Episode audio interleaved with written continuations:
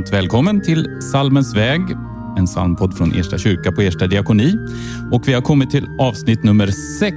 Vi spelar som vanligt in här på Ängelen i Stockholm i Gamla stan. Det här är ju i Stockholms domkyrkoförsamling och idag har vi med oss en gäst, nämligen Johan Hammarström, alldeles nytillträdd biträdande domkyrkoorganist här i församlingen. Välkommen Johan! Tack så mycket. Visst är det väldigt nytillträtt? va? Två veckor, så det får väl ses ganska färskt. ja, det är bra. Du kommer närmast från Västerås domkyrka, där du har varit i ganska många år. 18 år. 18 år. Så efter myndigheten kände jag att det var dags att göra något annat. Då var det dags. Välkommen hit! Tack! Du, om jag säger salmer, vad säger du då? Underbart. Det är underbart. Vad, vad är liksom... Ja, alltså det är ett väldigt brett ämne. Ja, men I det här jobbet, man, man har ju sån otrolig lyx att man får göra så många saker. Framförallt på de här platserna jag nu Ja. har fått verka på och kommer att verka i. Att musiken har en central plats där man kan få göra många stora fina saker som oratorium med kör och orkester, spela stora konserter. Men jag återvänder nästan alltid till att det absolut bästa och det som fortfarande ger mig gåshud är verkligen att spela orgel till fullskalig församling när alla sjunger. Det är det Ja. Absolut bästa Det är svårslaget. Ja, det är svårslaget. Och du, om du får välja, dras du åt något visst håll? Någon viss stil inom...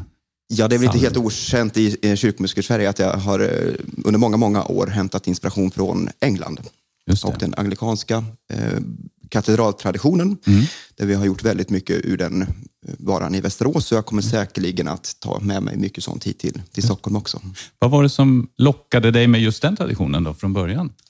Tror det är det här som, innan man vet vad man kommer in på, men kommer dit på sina första resor. Jag åkte dit med kör som tonåring och vi skulle göra en vecka i Cambridge. Och bara kliva innanför i Kings College, sättas ner i bänkarna och inte ha en aning om vad man ska få vara med om. Och sen så kommer kören in och börjar då denna Even-sång. Det är fortfarande ett sånt där oförglömligt minne att det är körsång på absolut högsta nivå.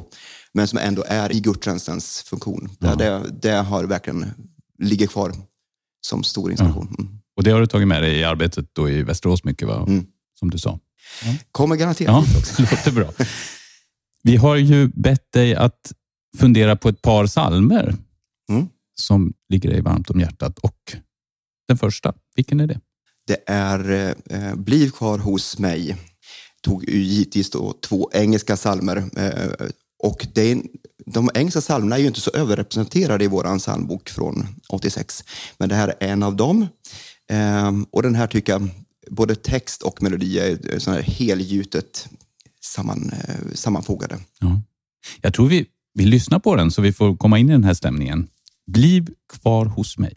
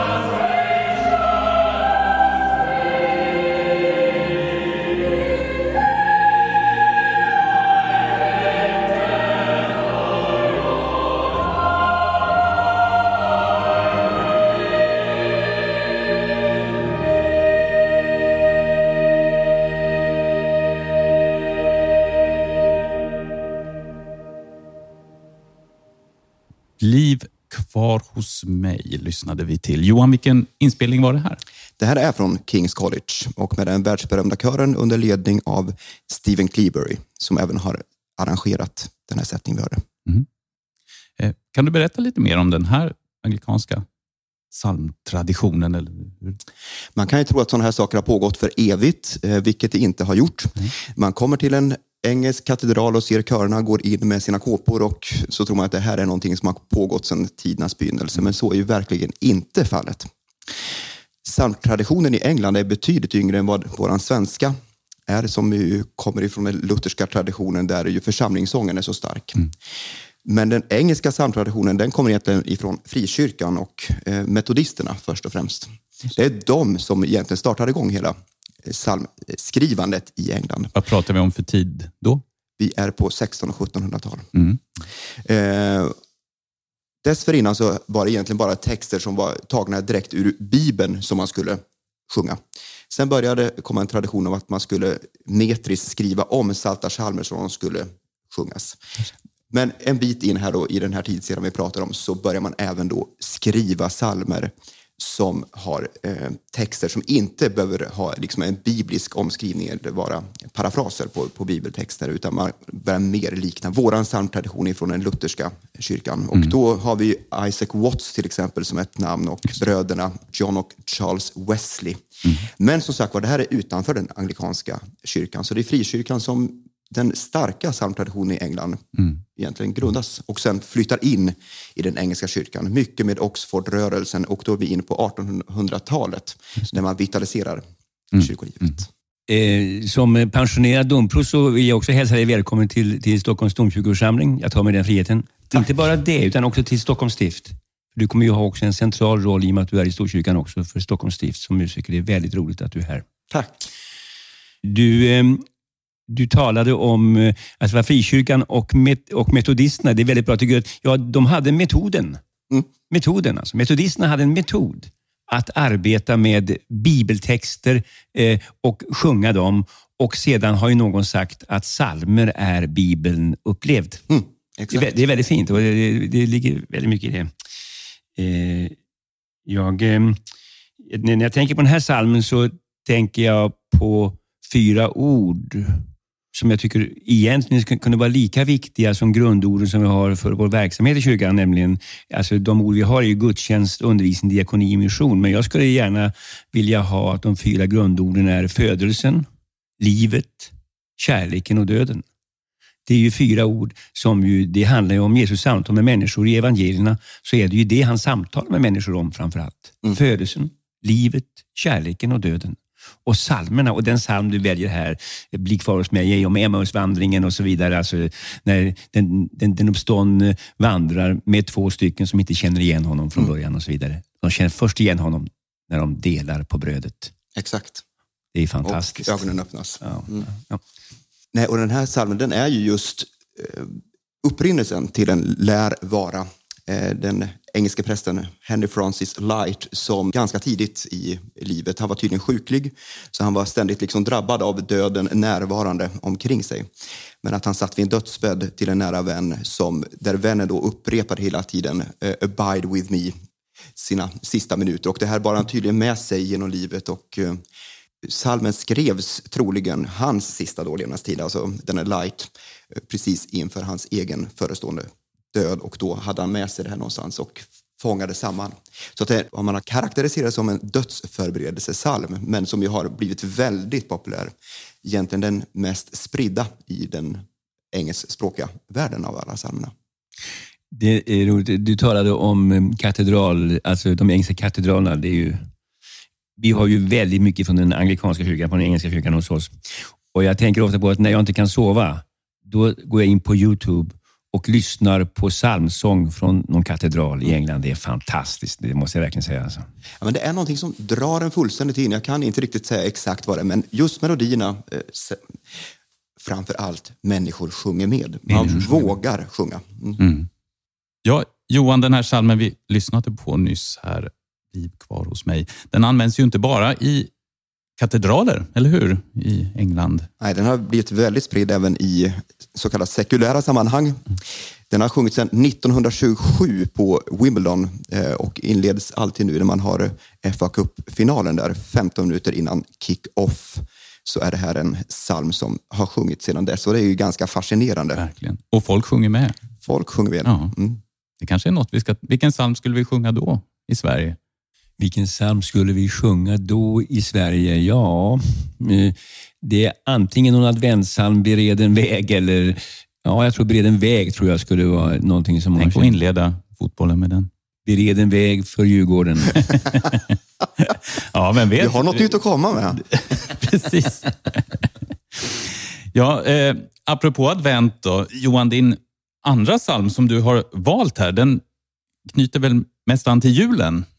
Det gör den verkligen. Ja. Dagen är kommen. Dagen är kommen. Och då är vi den engelska så kallade carols-traditionen som Just. ju är ett annat sånt där väldigt känt begrepp. Kan du berätta för den som inte vet vad carol, vad carol är? Carol är egentligen ursprungligen en dansform och associeras det idag tänker vi mest jul. Men man kan sjunga carol om hela påskberättelsen också. Eh, men det, är, eh, det har blivit intimt förknippat med julens sånger. Kanske speciellt den här salmen. Ja, exakt. Ja. Eh, men det är också ett sånt här begrepp som rör sig mellan både det sekulära och det sakrala. Så ifrån begynnelsen så var inte Carol just knutet till att det var tvunget att vara kyrklig musik heller. Till en början som sagt var världslig som sen knöts samman och in i kyrkan. Och många av de medeltida texterna de balanserar just mellan sakralt och profant i, i ett i sina berättelser. Och det är ju ganska fascinerande. Verkligen. Här finns också band tidigt mellan Sverige och England och de första liksom bevarade carols som man använder fortfarande, de är faktiskt hämtade ur en sångskatt eh, som vi har ifrån vårt land, Pie Canciones. Just det. Som ju trycktes i Finland men som ju var svenskt territorium. Så att man kan verkligen säga att eh, det har funnits connection under lång tid verkligen. mellan länderna. Ska vi ta och lyssna på den här salmen? Och eh, inspelningen här är som tidigare va? Även denna från Kings College och det tror jag att vi tar lite mer om sen också, anledningen till det.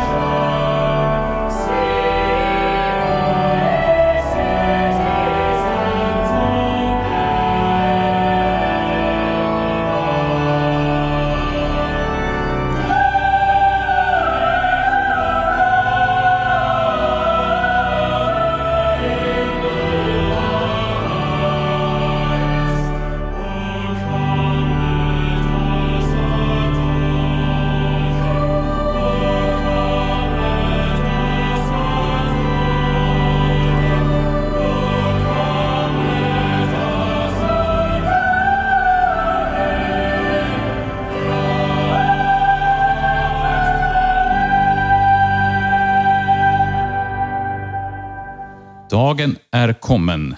Och det här var en inspelning. Johan, berätta mer. Från Kings College igen och det har ju blivit en ikonisk plats i den engelska kyrkomusikvärlden och inte minst eh, kring jul som ju platsen har blivit ytterst välkänd. Det, man kan väl säga att eh, den Carols-gudstjänst som sänds från Kings varje julafton som går under namnet A Festival of Nine Lessons and Carols har ju ägt rum där sedan 1918 och en bit in på 20-talet så har den ju sänds direkt av BBC-radion och görs varje år.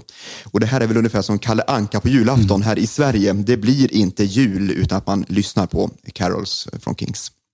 Och den här traditionen, hur, du var inne på det tidigare här, hur den har tagit sig till Sverige och hur, men det är inte så lång tid va, som man har anammat den? I... Nej, den är inte så jättegammal i England heller. Nej. första Carols-gudstjänsten, och då ska jag säga vad det är för någonting också. Ja. Det heter då fullständiga namnet A Festival of Nine Lessons and Carols. Så att det är nio läsningar och nio carols. Då. Eh, det här kan byggas ut väldigt mycket mer musikaliskt, men grundstommen är att man läser allting ifrån egentligen första Moseboks skapelseberättelser, går igenom profetiorna och sen fram då till Nya testamentets läsningar om födelsen, herdarna, de vise männen och slutar den sista läsningen med att det är Johannes-prologen. Och det här görs på? Kring jul. Ja, eh, många gånger är det på julafton, men det, det sker både före och efter jul. Men det, det är så här som engelsmännen vallfärdar verkligen till. Ja och har tradition kring. Finns den traditionen på det sättet i Sverige? Ja, den importeras faktiskt ganska sent, först på mm. 70-talet. Ja. 1974 publicerades en bok eh, som heter Carols vid Betlehem som togs fram av eh, nuvarande Census eh, och Anders Lindström och Eva Norberg som då, då var textförfattare, eller översättare ska jag säga, och engagerade sig i detta. Ja, just det. Ja, vad kul. Både Anders Lindström och Eva Norberg har jag haft lite kontakt med. Och eh, Eva Norberg har precis som du Johan kontakt både med Västerås stift och Stockholms stift och hon bodde i Grangärde de sista tiden av sitt liv. Men hon var uppvuxen i ungdomsarbete i Sofia församling mm. här på Söder där jag har varit kyrkoherde i 20 år och tillsammans med Per-Anders Fogelström. Och uh, Jag tycker väldigt mycket om hennes salmer och texter överhuvudtaget. Mm. Kanske en tradition vi får uppleva här i Gamla stan runt jul. Vem vet? Vem vet? Mm. Det ligger nog någonstans i bakhuvudet. Ja, det kan, kan till och med komma till december. Ja, jätteroligt. Mm. Ja. Jag, skulle, jag tänkte på Eva, Eva Norberg och de salmer du har valt här nu då. Bliv kvar hos mig och dagen är kommen kan inte låta bli. Hennes psalm nummer 629 i psalmboken som hon skrev på Bassbergets fäbod i Mockfjärd 1984. Den tredje versen tycker jag sammanfattar de två psalmer som du nu har tagit fram här. Den tredje versen. Brist ut nu i jubel och dela min fröjd, ty Herren är den som förlossar. Från Golgata kulle är hemvägen röjd, hans heliga arm hindren krossar. Jag vet han är nära, jag följer hans spår. I livet och döden han framför mig går. Min utgång och ingång bevarar. Det är ju Psaltaren 130 som mm. avslutning där. Min utgång och ingång bevarar. Jag tycker det också sammanfattar ditt, ditt psalmval här. Det hör ihop med båda psalmerna. Mm. Verkligen. Johan, jag tänkte också som, som musiker när du arbetar med den här musiken. Vad, vad, vad tycker du är skillnaden med, om vi kallar det för våra svenska salmer när du spelar dem? Eller? Det är någonting som är väldigt pedagogiskt tycker jag i melodierna många ja. gånger. Att de på något vis, man kan bli indragen och, uh, i dem omgående och även om du, aldrig har, om du åker till England och sätter dig i bänken så kan du väldigt snart stämma in i psalmerna. För det finns en pedagogiskt sätt att bygga upp melodik och sats och att man verkligen gör så att folk kan sjunga med och dras med in i det. Så det är inkomponerat? Tänker jag. Ja. Det, och kanske att det är kan det vara mer psalmsång? Det är mer psalmsång ja. och bara det smittar ju av sig förstås. Ja, Men jag ja. tänker som en sån enkel sak, bara textligt i är kommen. När man kommer till den här refrängdelen, O kom låt oss till som upprepas många gånger om. Bara en sån enkel sak gör ju att det är ju enklare att komma in i, i salmen och faktiskt stämma in i den. Sen finns det ju många inspirerande arrangemang från England också. Att de är ju experter på att skriva bruksmusik som är välfungerande. Och vem kan, eh, om man sjunger Dagen är kommen så är det ju nästan inte någon som inte kan förknippa det med mycket senare tillägg och det är ju David Wilcox berömda arrangemang med ja. diskanten som kliver in i vers 4. Man kan nästan tro att den är skriven samtidigt som salmen för det känns som helt sammangjutet. Men det lyfter det ju verkligen ja. ännu mer, det arrangemanget. Exakt. Mm. Men det är också sentida. Det är ju ja. från hans tid i Kings. Så att vi är alltså inne på 50-talet när han kom på idén att arrangera psalmerna. Först har man bara sjungit dem rent unisont och då kände han bara något år efter han hade tillträtt. Vad ska jag göra som mitt bidrag till Karos-traditionen? Och så började han arrangera psalmer och satte sättningar med diskanter till. Och det har ju nu blivit någonting som vi tänker att det här är evigt på något vis. Exakt, ja. Vi har lite ackompanjemang här inne också av Slussenbygget om det är något ni hör i bakgrunden. Eh, dagen är kommen har vi pratat om. Johan, där fanns det en koppling va, till Ersta, Ersta kyrka? Ja, eh, både eh, Bli kvar hos mig och Dagen är kommen nu som är dagens eh, valda salmer.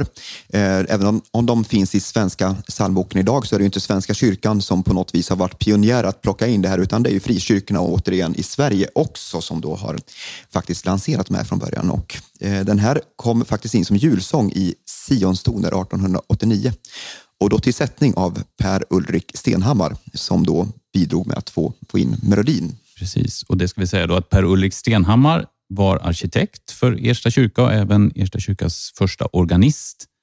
Och han är också pappa då till Wilhelm Stenhammar, den kände kompositören som vi i år firar att det är 150 år sedan han föddes. Det är Ersta-kopplingar överallt. Ljuvligt.